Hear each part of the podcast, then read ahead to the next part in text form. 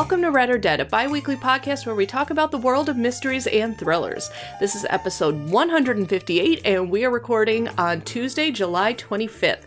I'm Katie McLain Horner, along with Kendra Winchester, and we are coming to you from Book Riot. Hi, Kendra. How are you doing today? Hello, I'm doing all right. Roasting down here in the humidity that is South Carolina. How are you doing?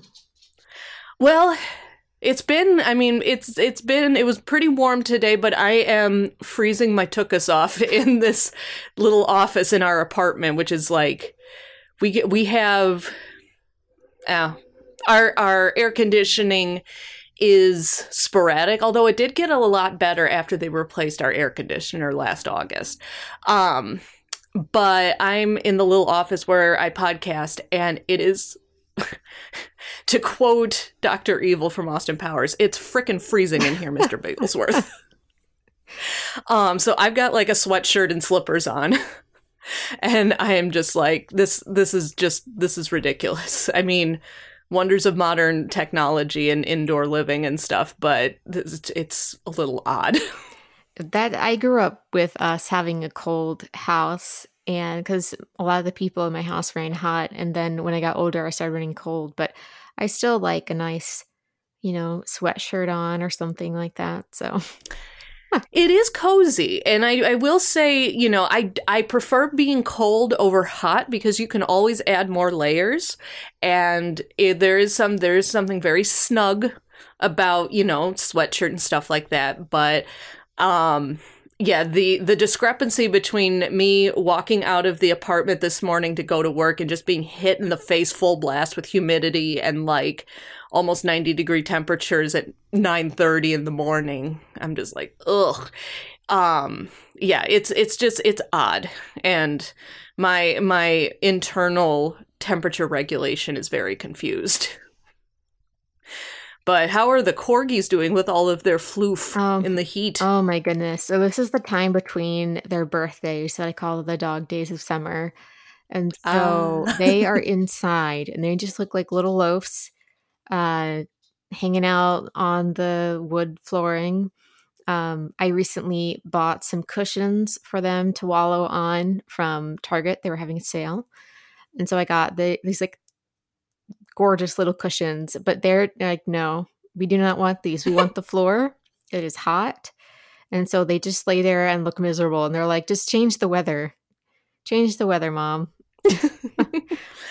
Oh my gosh, when when our air conditioner went out, which was a day before we were supposed to go on vacation in the beginning of August, um, it, last year it was awful. Um, and our maintenance people in our apartment for our apartment complex, they were like, "Well, we can't get another air conditioner in until next week. Do you need one?" since you're not going to be here. We're like, we have cats. Are you kidding me? yes. Yes, we need an air. And they they just kind of looked at us. We're like, oh, come on. Like, we cannot leave these cats. It's nine over 90 degrees outside. We can't leave them in here. And um, so we told our pet sitter, we were just like, just a heads up you know and she was just like yeah they're hot they're all they're both like just laying on the floor next to each other which they don't usually do and so i'm like oh uh, so yeah. I I appreciate warmer weather. The the the older I get, the more I appreciate it. Um but it's like I can appreciate it from afar. I don't I don't like to be out in it. I just like knowing that it is out there if I do want to go out and get warm. the idea is nice. Um, the idea is nice. Exactly. Well, well, we have a lot of news this, the, you know, this week, which sometimes it can be a slow time, but I feel like we're ramping up for award season here shortly. So there's all sorts of things going on. Yeah. Um, before we get into that, um, let's go ahead and take a quick pause for our first sponsor. Today's episode is brought to you by Flatiron Books, publisher of The Familiar by Leigh Bardugo. This is one I'm actually super excited about. I liked Leigh Bardugo's other adult fantasy books, and so I'm really looking forward to this one. It's set in the Spanish Golden Age during a time of high stakes political intrigue and glittering wealth. It follows Luzia, a servant in the household of an impoverished Spanish nobleman who reveals a talent for little miracles. Her social climbing mistress demands Luzia use her gifts to win over Madrid's most powerful players, but what begins as simple amusement takes a dangerous turn. Luzia will need to use every bit of her wit and will to survive, even the help of Guillen Santangel, an immortal familiar whose own secrets could prove deadly for them both. So, The Familiar by Leigh Bardugo is on sale now. And like I said, it's a must read of the season. It's perfect for anyone who loves history, a little bit of magic, a lot of danger. You can get your copy now at leighbardugothefamiliar.com. And thanks again to Flatiron Books, publisher of The Familiar by Leigh Bardugo, for sponsoring this episode. Today's episode is brought to you by WW Norton and Company Incorporated. So, Negative Space by Gillian Linden follows a week in the life of an English teacher at a New York private school. At home, her children ask constant questions about mortality, and her husband offers occasional counsel between Zoom calls. At school, something happens. She accidentally witnesses an ambiguous, possibly inappropriate interaction between a teacher and a student, but how can she be sure of what she saw? Negative Space is a portrait of a woman caught between the pressures of what's normal and what isn't, and examines what we owe the people who depend on us in a fractured and indifferent world. It's a debut novel and a short novel. It's perfect if you want something quick and easy to carry around, but it's also thought provoking. It takes place during the pandemic, but it's not pandemic focused, and it really just looks at everyday anxieties in low threat situations that have high consequences. So make sure to check out Negative Space by Gillian Linden, and thanks again to WW Norton and Company Incorporated for sponsoring this episode. All right. So, if you are a new listener, welcome. We are delighted to have you. And if you are a longtime listener, welcome back. We are so excited that you continue to listen to us every episode.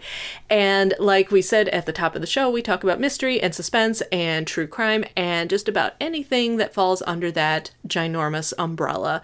So, whether you are looking for discussions of subgenres in the mystery and suspense world, author read alikes, movie adaptations, award news. If it's mysterious and suspenseful, it is probably fair game for us to talk about. So, this is the part of the show where we always put out a call to our lovely listeners to let us know if you have any show suggestions for upcoming episodes. We really do use these to plan out future episodes. They are a great way for us to know what you, the listener, listeners would like to hear more of. It's a great way for us to expand our own reading horizons. And yeah, it's just been a really great setup. It's we've gotten so many fantastic suggestions from the listeners. So we really do read them and appreciate them. So if you have any ideas or show suggestions, you can shoot us an email or reach out to us via social media.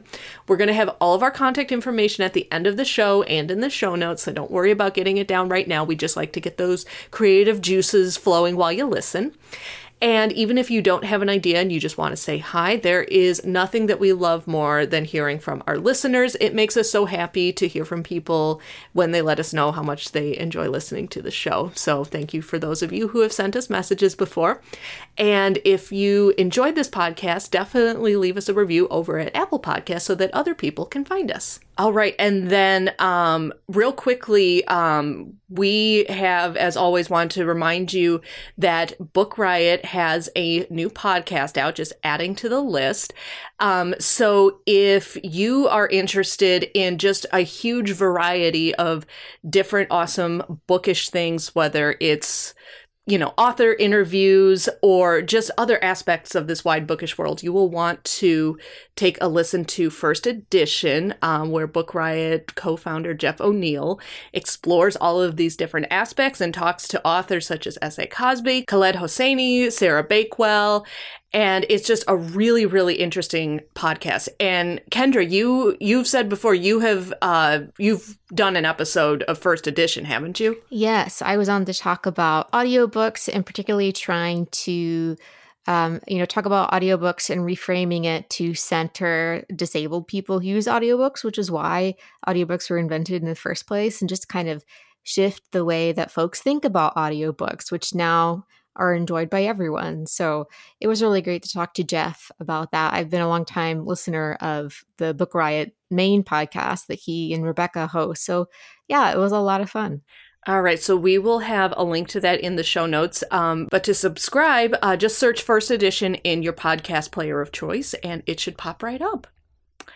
All right, so um, with that, why don't you take us away with some with some of this award news? Yes, so the Shirley Jackson Awards were announced, and uh, for those who don't know, the Shirley Jackson Awards are were established for outstanding achievement in the literature of psycho- psychological suspense, horror, and the dark fantastic. And of course, all of this will be linked in the show notes.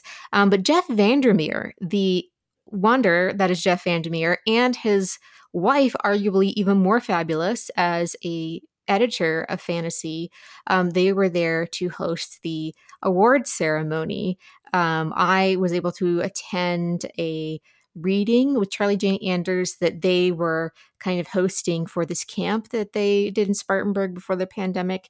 And so they are really fabulous together. So they were perfect choices. And then the winners were announced, and the novel, which arguably is the most popular category, um, was actually a tie this year, which was really cool. Um, the Devil Takes You Home by Gabino Iglesias from Mulholland Books and Where I End by Sophie White from Tramp Press tied and won the novel category. Yeah, and what's uh, also noteworthy about this, um, and the reason why I, this came to my attention in the first place, is that this uh, award was handed out uh, shortly after the Devil Takes You Home won the best novel for the the Bram Stoker Awards for horror. Um, and so I follow Gabino Iglesias on Twitter or X or whatever they're calling it now. I don't even know. Anyway, I follow him on uh, I follow him on Twitter and he's he's a really cool author to follow on Twitter. Highly recommend you do so if you are still on if you're still on the website. Um, but I just thought that was really, really cool. The novel has been nominated for, it was nominated for Best Novel for the Edgars. It's just, it's been nominated for so many things this year. Um, so to win uh, the Bram Stoker Award and then the Shirley Jackson Award is pretty darn cool. Yeah, it's it's been really great to see these different books and um, win and like have more of a spotlight put on them. Uh, the other categories are novella, novelette, uh, short fiction, single author collection, and edited anthology. So um, you can find all of the award winners again linked in the show notes. And I think you have more news that we have on our list here. Yes, so this is an unusual piece of news. So, if you've been following the news at all for the last couple of weeks, you may have seen um, items about the uh, Long Island serial killer possibly being caught or the Gilgo Beach serial killer.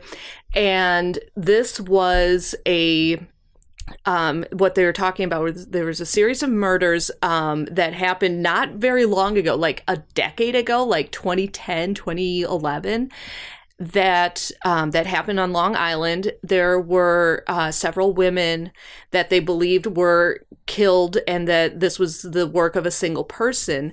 Um, but a, there there were a lot of things happening with this case. Um, and one of the big things was that these women were um, all they were all sex workers, and so the assumption was.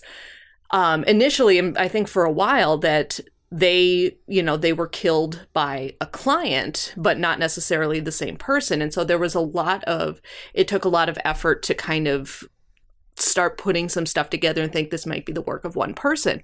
But the reason when when this came to my attention my first thought was oh my gosh i have read the book about this and i 100% have. If any of you have read the book the true crime book the Lost Girls, an unsolved American mystery by Robert Kolker, he writes about these women, their murders, and that they've gone, the fact that they've, you know, that they had gone unsolved. and it's a it was a really tremendous book. I listened to it on audio. It's fantastic. And he did a really great job of focusing the story on the women, on their families, on the people impacted by their murders, and, you know, kind of looking at the investigation, but how this was impacted by the fact that these women were sex workers. And so there wasn't necessarily a whole lot of attention or a whole lot of interest in trying to, you know, figure out what happened to them. And the book stuck with me just a tremendous amount. And I listened to it maybe eight years ago at this point, And periodically I would still think about that book and be like, oh my gosh, this happened like a decade ago and they never caught the guy. So a couple weeks ago, my husband sent me this, sent me a link saying, hey, this is true crime. This is up your alley. And I was looking and went, oh my God, I read this. Like, you know, and I'm like, they, they caught him. Or, I mean, he, he I believe he has, pled not guilty. I can't remember all of the developments that have happened. Um, the the person who they've taken in um, has not admitted to anything, um, but now there are possibilities that uh, he may be linked to the murders of other um, other women in the area. And I was just like, oh my gosh, they caught him. It's kind of like um, when they shortly after Michelle McNamara's book "I'll Be Gone in the Dark" was published, and then they caught the uh, the Golden State serial killer. Um, it's it's just it's surreal to like have read about it, and it's like this is not fiction. This is this is true crime. This is nonfiction, and and then have it, and then kind of see it play out in real time is you know is, is astonishing, and and obviously you know nothing can bring back, you know, these these these women that were killed. They can't be brought back. Their families can't be healed. But I'm hoping that if they're able to come to some kind of a conclusion that there's that there's some kind of closure for them but yeah this was this was just bonkers and i was that i um that i had read the book um like you know kendra have you seen like has this crossed your radar? Like have you read the book? And like i'm interested to know what like people who are not me what their reactions are. Well i missed the book because i was in i think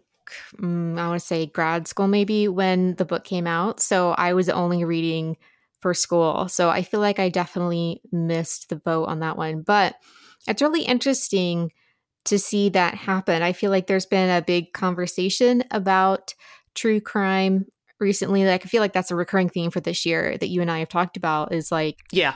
rethinking the way that we consume as readers the way that we consume true crime. And i feel like this is definitely in that vein as well. Yeah it's um yeah it's it's very much um this is one this is one of those cases that i think that that kind of forces people to to you know to you know just to kind of consider those types of things. Um, the other thing that i also remembered is that the story was made into a netflix series. I don't oh i can't remember if it was called the lost girls or not.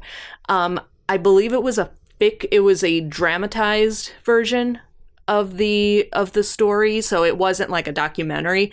But when i told my friends about it one of them was like oh my gosh i've seen the show. So that the the story has played out in a few different areas. So we'll have a link to there's a New York Times article from a few days ago that kind of gives an overview of like what the search was like for this man and you know li- events leading up to it. Is it possible they could have found him earlier? Um, but there's there are so many articles being published right now um, and it keeps popping up on all of my news feeds because the algorithms have figured me out pretty well. Um, but yeah it's i mean it's terrifying. It's it's chilling but it's also i mean this is this is a you know a, a big deal. Um so yeah it was definitely something that when i first saw it i'm like well we're going to be talking about this on the podcast. So um so yeah lots lots of stuff to to read about and to consider with that. All right well with that we're gonna let's go ahead and jump into our main discussion, main segment. and talk about literary crime fiction. And as I feel is often the case, Kendra, I you you were the one who posed this suggestion when we were coming up with ideas. What what made this topic kind of pop into your head? Well, one of the things that I enjoy about our discussions is talking about the genre of mystery thrillers, horror, suspense, and like what is genre? Those those big questions. And I often see critics um, kind of be a little snobby about air quotes genre fiction, but there are so many literary novels that actually are, in a sense, crime fiction. They are, there's, you know, I, I feel like the boundaries of genre are, are disappearing a lot in the literary world, which I love to see. I've seen everything from like literary romance to like nonfiction novels, which kind of makes my brain implode. But in that mm-hmm. vein, I, I love to push the boundary. So I was like, well, why not do like literary crime fiction and see what happens? Yeah, I, I, I always find it interesting to see how yeah how genres can blend together how you can kind of like take them apart and put them back together again. And yeah there there is always this this tension so to speak between like like you say genre fiction and i'm putting in kind of sarcastic air quotes and literary fiction. Like there's a huge difference and i will argue you know genre fiction like true genre fiction i think really plays to specific tropes and characters and you know just kind of expected elements that you uh, that you pl- that you expect to see, basically. And you know they may play with them a little bit, um, and there are different ways that you can subvert them, but they still kind of stay within the boundaries. And when you talk about literary crime fiction, it's like eh, the focus is not so much on those tropes. It's kind of using using the crime or whatever as a jumping off point for other other topics other discussions or you know using using that as the story springboard but the focus is really on you know the characters relationships or the language or something unusual with the structure it just feels more it just feels more unbound um and some i think are more is more experimental than others um, but yeah, when you mentioned it, I was going through in my head, and now I and I really like you know a lot of the, my favorite books. I would say are probably you know more squarely in a genre mold than necessarily literary crime fiction. But I was still going through my head. I was like, oh yeah, I like that one and that one and that. I'm like, oh yeah, these would all I would consider to be literary crime fiction. Um, yeah, even though, yeah, like I said, the literary part is much, much harder to define. And I think as long, honestly, as people are enjoying the books, that's that's uh, for me the most important part that people are being able to read these books and have fun with them. And I always find it interesting to try new things as well. So if you're literary and you enjoy these, then you can head over more towards crime fiction. Or if you're a crime fiction suspense, etc. person and you're enjoying these, maybe you could go over more to the literary books and see what happens. And I think exploring new genres, new categories, new types of books can be really exciting. And finding these like genre benders or these these books that blend the genres are a great great way to like start that process. Yeah, and it's it's interesting too just for me as a librarian on the one hand when I talk about books with other people, I'm always looking for different like connections and pathways to different genres or different topics that they, um, subjects that they may find interesting to make different recommendations. But at the same time, there is a part of me that very, very much likes putting stuff in their categories, even, and there are sometimes when I order a book for the fiction collection and then I have to figure out what genre sticker to assign it because we only assign them one genre sticker. And I'm looking at this going, I'm like, there's like three genres in here. How, how am I supposed to pick this? And, and in my, I'm like, no, this is really cool. It's innovative, but the the the orderly part of my librarian mind is going, gosh darn it. I'm like, the this most library is thing to say. yes, it really it really is.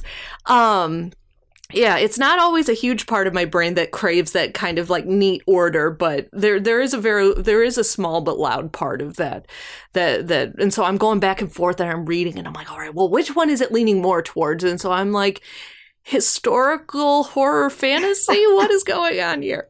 Um but yeah, so and I will and I will say, you know, you talk about like literary fiction readers maybe gearing uh, finding more books uh, more crime fiction or crime fiction readers finding more literary fiction i definitely consider myself to be more of a crime fiction reader that could that may find themselves branching out into literary fiction because usually literary fiction is not my cup of tea. I need something a little bit not more structured but like a lot of literary fiction feels can feel you know slice of life. Um and i'm like no i need a little bit more in there.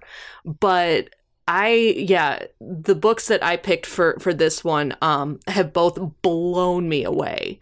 Um so yeah i am very glad that you picked this this topic um and yeah and as usual i'm the one kind of yammering on so do you want to kick us off. Yes. So I chose a book that was on a list that we talked about, I believe last time, or maybe it was the time before, about some of the best crime novels of the year. And it was on Crime Reads. I can't remember if it was one of the top 10 or if it was on that extended list, but I picked up Birnam Wood by Eleanor Catton. And you might remember, uh, dear listener, that Eleanor Catton back in 2013 won the Man Booker Prize, as it was known then, and she was the youngest person at 28. And it was also the longest novel that had ever won the award. So now she's back 10 years later with a new novel, and it is so different from The Luminaries, her, her debut.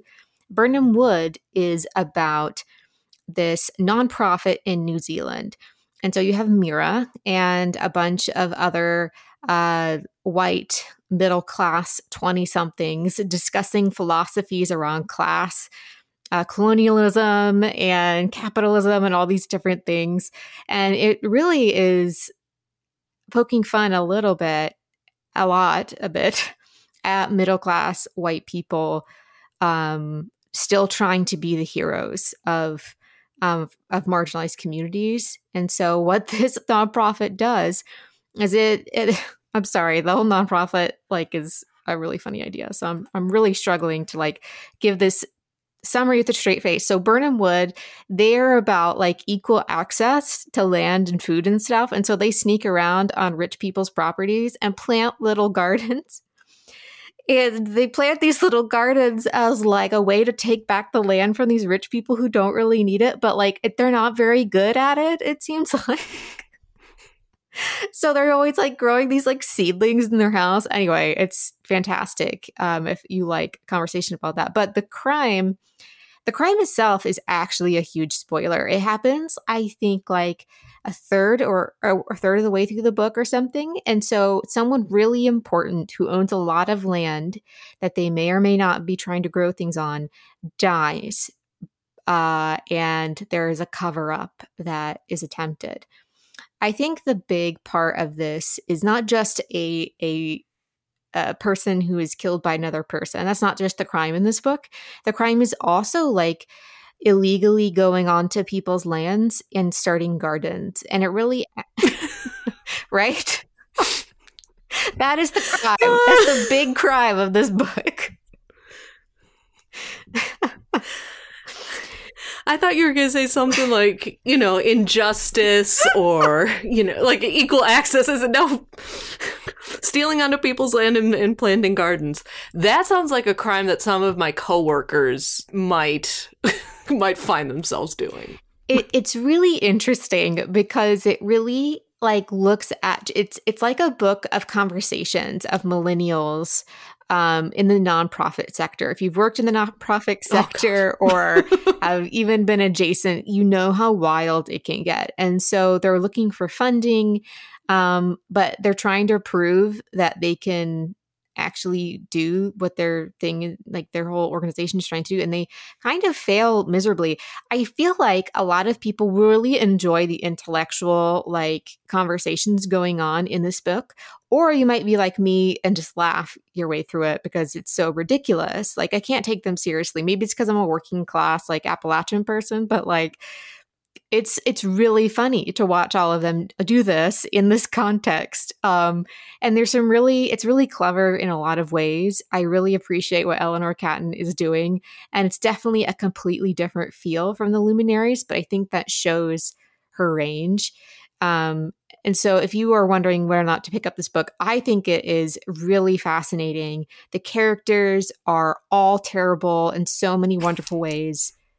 I mean it's it's great. And also it's those subversive gardeners. I know, right?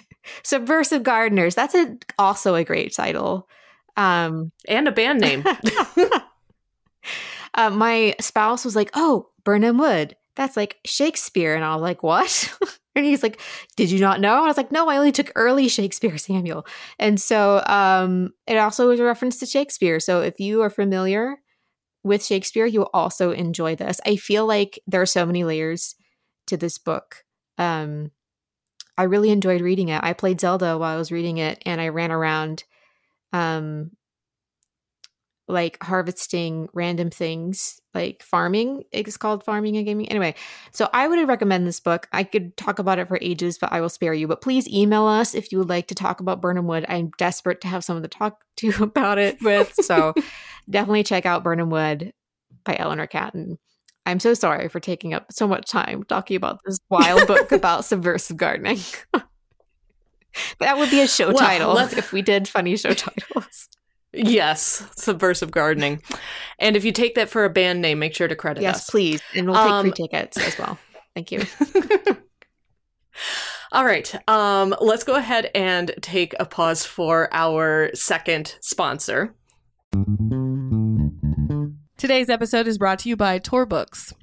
So if you are a fan of epic fantasy, if you're a fan of Scott Lynch and or Joe Abercrombie, but you want something a little different, you want a hero who's like a bit of a mess, then The Silver Blood Promise by James Logan is for you. In its Academy dropout slash disgraced noble heir Lukan Gardova's life is in shambles all he's got going for him is one, he is a card sharp of considerable skill, and two, a lot of maybe potentially a little too much wine. So they're, you know, those are the positives. So, when the bizarre murder of his father robs him of even the off chance of redemption, Lukan decides to make amends another way. He's going to unravel the mystery behind the killing, even if it takes him to the underbelly of Saphrona, a city of danger, secrets, and merchant princes. Finding the truth is one thing, finding the truth and staying alive is like a whole other thing. So, make sure to check out The Silver Blood Promise by James Logan on sale May 7th. And thanks again to Tor Books for sponsoring this episode. Today's episode is brought to you by Scribner. Weird Black Girls by Elwin Cotman is a collection of seven stories in which characters pursue their obsessions on paths to glory and destruction, while all around them their worlds twist and warp, oscillating between reality and impossibility. On display throughout is Cotman's ability to reveal truths about the human experience, about things like friendship, love, betrayal, bitterness, all through whimsy, horror, and fantasy. Elegiac in tone, imaginative, and humorous in their execution, the character driven stories in Weird Black Girls challenge, incite, and entertain. The author's last book was named one of NPR's best books of the year and was a finalist for the Philip K. Dick Award, with reviews appearing in the New York Times, Wired, BuzzFeed, and Locus, among other publications. Definitely make sure to check out Weird Black Girls by Elwin Cotman. And thanks again to Scribner for sponsoring this episode.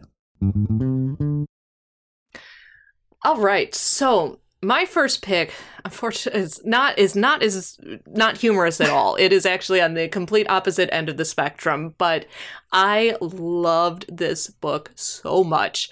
Um, so my first pick is Notes on an Execution by Danya Kukafka, and this this book won best novel at the Edgar Awards this year. Um, and it was one that had been on my radar when it first came out because of how it you know how it kind of deconstructed how we talk about crime and true crime even though it's a fictional book and I decided, I'm like, you know this is the perfect book to read for this episode. And I was right. I read this book in a couple of long sittings. It's not, the book itself is not very long, but it just like ripped my heart out and gutted me with how amazing it is. And oh my gosh. And so I immediately hopped onto Twitter and tweeted at the author. I was just like, yeah, your your book just stomped on my heart and I loved it.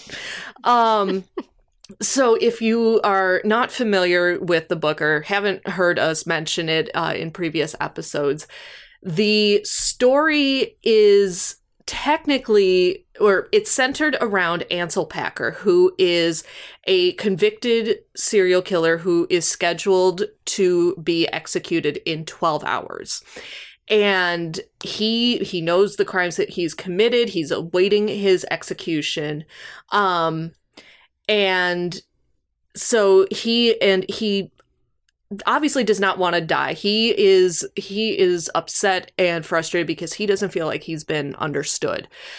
And th- I'm so the the idea of like okay, serial killer on death row like that in and its uh, in and of itself isn't unusual. But we don't get most of Ansel's story from him we piece together his story from the perspectives of three women in his life or orbit, however you want to call it. There is his mother who abandoned him and his baby brother when she was young in order to escape an abusive marriage. There's uh, Hazel, who is the twin sister of Ansel's ex wife. And then there is Safi, who is um, a homicide detective uh, who's trying to, who thinks that she, that he murdered um, a trio of girls maybe 10 years ago, but she can't prove it.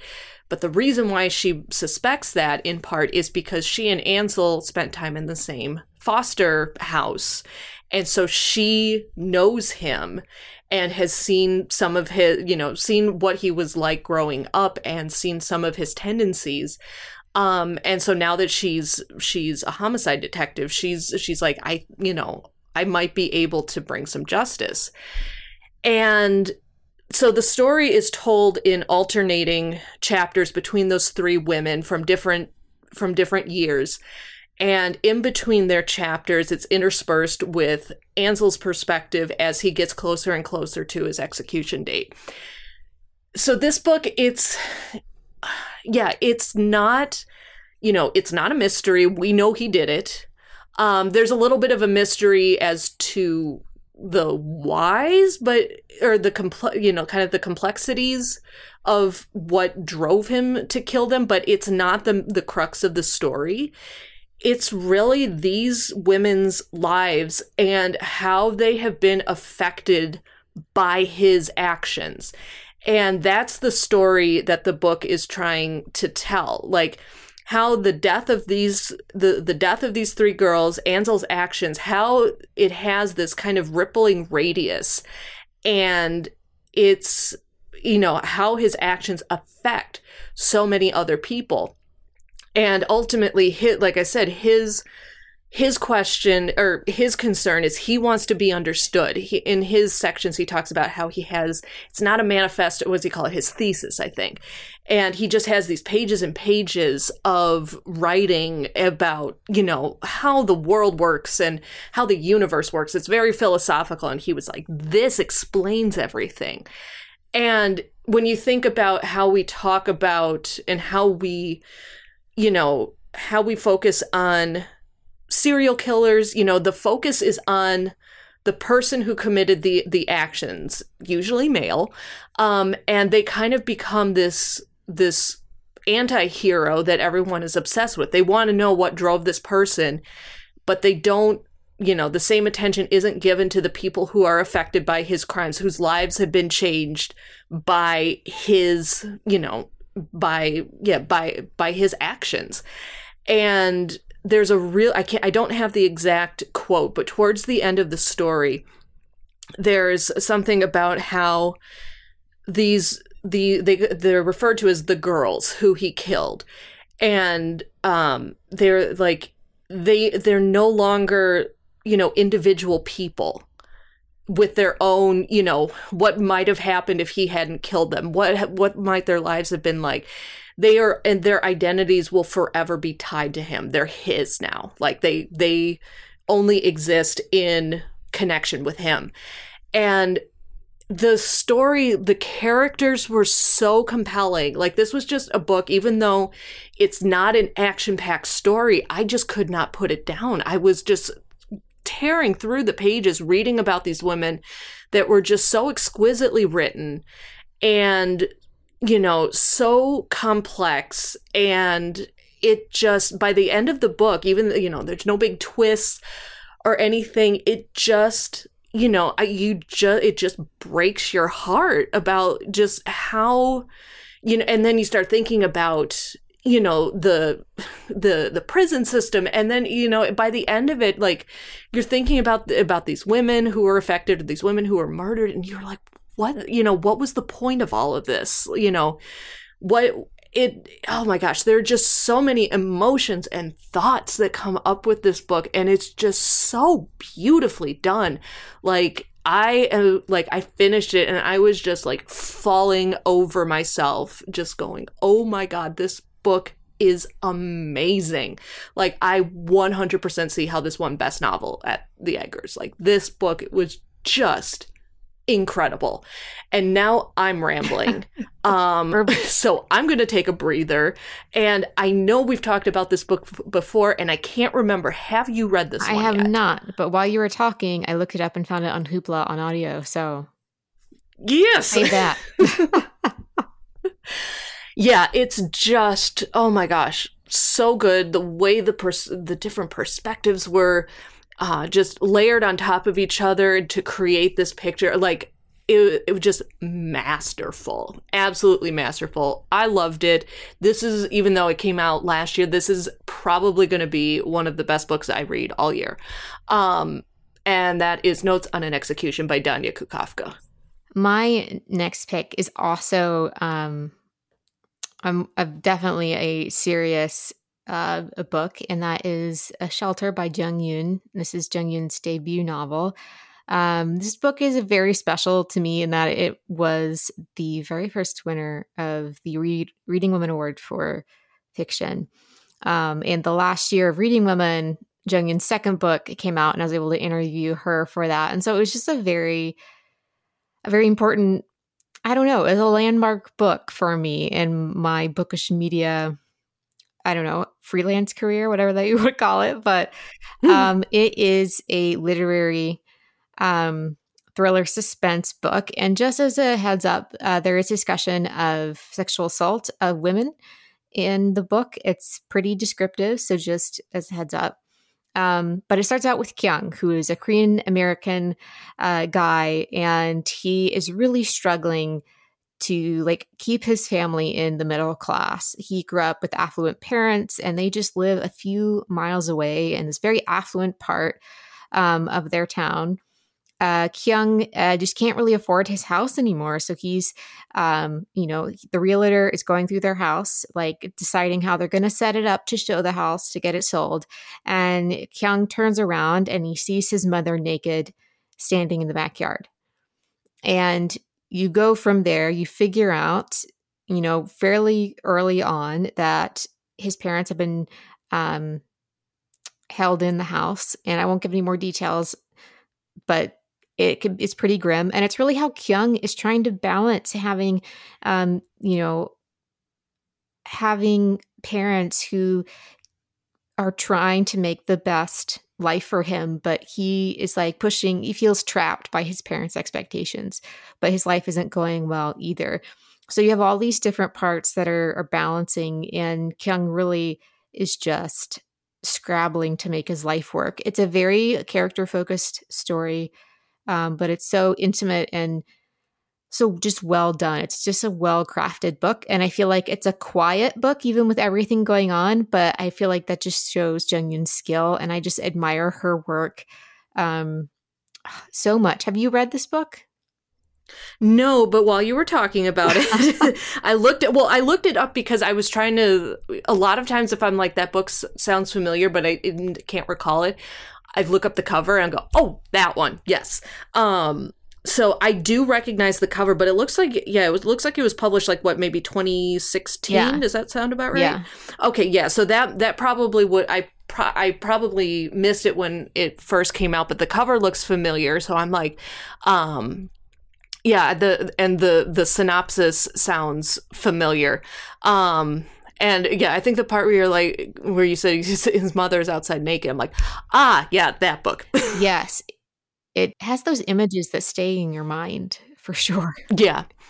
Yeah, it no, it sounds um that sounds real that sounds really fascinating, especially yeah, the idea of like I've always found books that talk about family and um like parents, parental expectations, that type of thing. That type of stuff has always fascinated me. And I think that this is speaking something that millennials are experiencing is like we are the first generation that is more likely to be less well off than our parents. Like we're not like continuing the cycle of like maintaining wealth or whatever it is. Um, you know, we're not able to buy houses. We're not able to do so many different things. Um, obviously no one's able to live on a single income as a millennial. Mm-hmm. Uh, so I think that this is the themes of this book really speak to the millennial generation. And when it came out, you know, a lot of millennials were just heading into 30. So I feel like this is something um I don't know, it's it's a very she observes people very well. She's very perceptive. Um, so definitely check out Shelter um, by Jung Yun. All right, and I realized with my second pick, I was like, "Oh, I could, uh, I, I could have used this one to to lead off with to kind of mirror the some of the comedic qualities from from your first pick." But I haven't finished this one yet, so that's why I, I put it at second. But anyway, my second pick is "The Bandit Queens" by Parini Shroff, and this was um, this is a debut novel that came out like right at the beginning of this year, and the main character is Gita, and she, um, five years ago, her husband disappeared. Everyone in her village, this takes place in India, everyone in her village thinks that she killed him. She didn't, but she hasn't really done a whole lot to dissuade everyone from that opinion. Um, a big part of it is because she's like, people are going to gossip. It's not going to make a difference. But also because she's kind of like, you know what? I kind of like being left alone. And people are like afraid of her. They think that she, yeah, that she poisoned him and that she's, and that she has like, that she's a witch or something similar and that she's going to uh, bring bad luck upon anyone who crosses her. So there, so people are like, you know, that like they, they, buy from her small jewelry business because they're afraid if she if they don't that she's going to curse them and stuff so she's kind of so yeah so she's like eh we'll just let him think i did. Unfortunately um what at the beginning of the book someone in her acquaintances circle they're not friends but someone in her acquaintances circle um comes to her and says my can you kill my husband like you killed your husband? And gita's like uh um what this other woman's husband and there is um there's description of abuse towards women. It's not well at least in the first half of the book that i've read it's not it's all off page. Um it isn't described in the moment. Um but she's like but yeah so she's like well you killed your husband. Can you help me kill mine? He's you know he's abusing me. He's abusing my children and Gita's like, like, well, she's she's like, oh, I didn't kill him, or you know, I didn't kill my my husband, but she's like, I don't, you know, like she hasn't been making you know a big proclamation that she didn't kill her husband, and so she's like, you know, and she knows that this woman is being abused, and she's like, you know, if if he's going after her children, this woman's children, she's just like, is this the morally right thing to do? So she embarks on a quest to help her to help this woman murder her husband. And then other people in the village start to find out and start asking, or not find out, like, not everyone, it's not like everyone in the village knows that, but people in their acquaintances circle is like, are like, hey, can you help me murder my husband? And it kind of spirals from there. Um, and uh, so, like I said, I have not finished the book. I have, however, read half of it in basically a single sitting starting this afternoon. I cannot describe how much I love this book. it is like it it it's deep, it's nuanced, it's funny, it's charming, it's dark. It's like all of these things wrapped into this very intriguing story. Um, and the title of the book, The Bandit Queen, comes from this woman. I can't remember if she's from their village or just like this woman that kind of exists almost like in their mythology, except she was born a few decades previously and was subjected to um, torture and sexual assault and she got revenge on the men who subjected her to it. She just came in and wiped them all out. And she kind of like established a name and a reputation for herself. And so Gita is kind of using her as like a like an inspiration, a role model. Um so that's and so she's known that woman is known as the bandit queen. Um, and then Gita also ends up uh, taking in this uh, this sick and abused dog who becomes a very loving dog, and she names him Bandit, and it's adorable. Um, but there again, there's so much going on here, and so yes, there are crimes. There there are these women that are plotting um, that are plotting multiple murders, um, and you know there are the very real crimes against women that are not taken you know that in in their you know in their country in their culture are not taken seriously. You know it's part of the well you know that's part of running a you know that's part of you know having a family or being married. Um and uh and Gita, her husband who disappeared, he also was abusive towards her, so she has that so she has that past as well. Um, but the focus of the story is really on the characters and their relationships with each other, uh, Gita's relationship with the other people in the village. Um, and it is a very character driven story. Um, but there's a lot of heart, there's a lot of dark humor. Um, it's it's just so entertaining. And yeah, I got like about to the halfway point and I like this evening as, you know, I was like finishing dinner, I'm like, okay, I have to update the show notes document for the show, but I really want to keep reading this book. so like I had some difficult choices to make. Of course, I did the show notes because those need to be updated.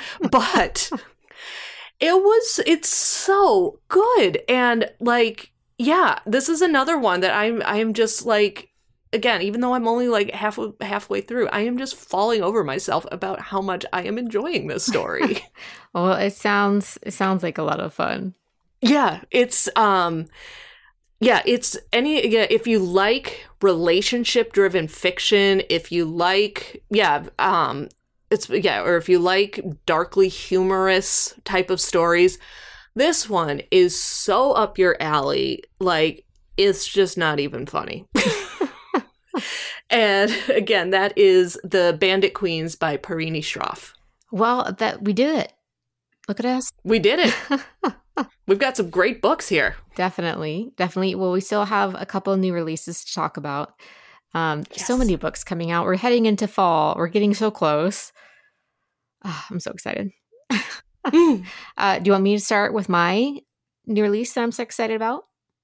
Yes, please do. All right. So I wanted to pick something for Women in Translation Month, which is just around the corner. Women in Translation Month um, has been going on for almost a decade now. And it is focusing on women and translation since so few books are translated from other languages into English. Um, there's even a smaller percentage of women. So, this is supposed to highlight women in translation, which I believe was one of my first episodes here on or Did last year we did women in translations. That was cool. Yep, that would have been when I was on vacation, right after my air conditioner broke. We're full circle here. We we really are. Uh, so my pick is Urgent Matters by Paula Rodriguez, and this is translated from Spanish by Sarah Moses, and this is set in Argentina. So there is a train crash in the suburbs of Buenos Aires, and there are 43 people who died, and two of them have not been identified. At the same time, there's a guy who's on the run for murder, and he is on this train. And so he is trying to use this train wreck to his benefit. So now we have a detective, uh, Detective uh, Dominguez, who is trying to find this criminal on the run. And just a lot of stuff is going on. This is out from Pushkin Vertigo. So uh, very excited to, to uh, for this book. Because I mean, it sounds amazing, right? Like a high stakes, almost like a, a movie quality kind of plot. Oh, very much so. Very much so. Um, yeah, no, uh, one hundred percent.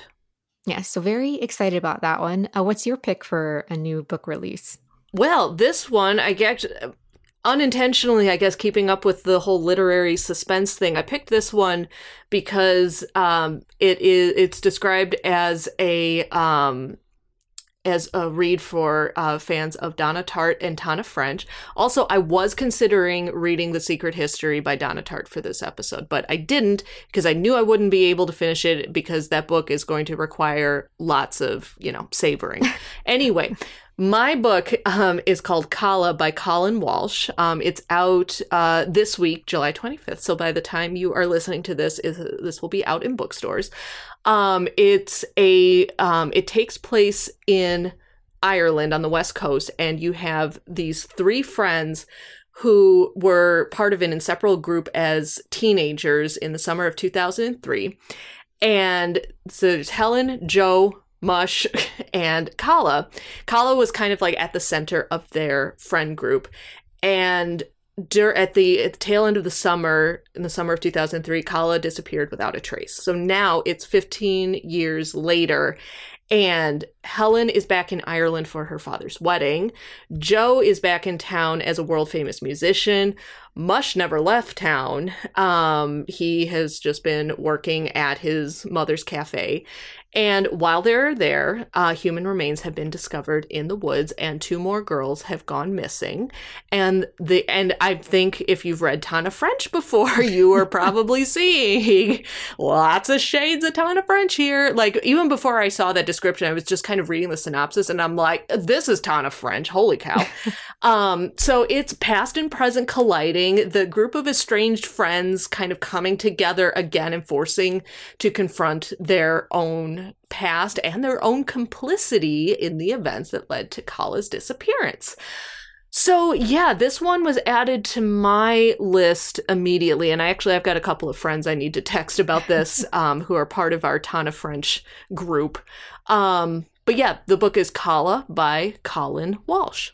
Well, those are some great picks. And as always, they will all be linked in the show notes. Well, I guess that's our show. So thanks so much to everyone for listening. Thanks so much to our wonderful sound editor, Jen Zink. She always makes us sound wonderful.